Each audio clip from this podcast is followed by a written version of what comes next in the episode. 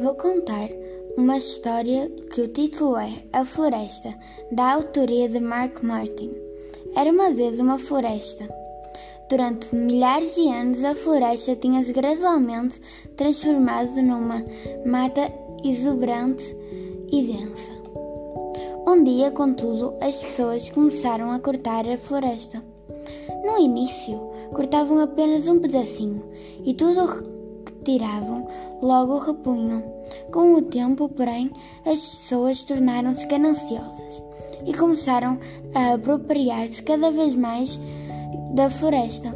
Substituíram todas as árvores por edifícios e fábricas e construíram uma cidade.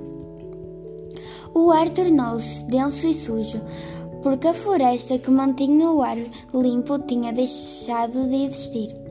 Na realidade, o ar tornou-se tão poluído que deu origem a uma terrível tempestade. Começou então a cair uma chuva fortíssima. A chuva era de tal forma forte que acabou por arrastar os edifícios. Quando a chuva parou, só restava uma pequena árvore. Com o tempo, essa árvore deu origem a outras árvores, e em breve todas elas voltaram a formar a floresta.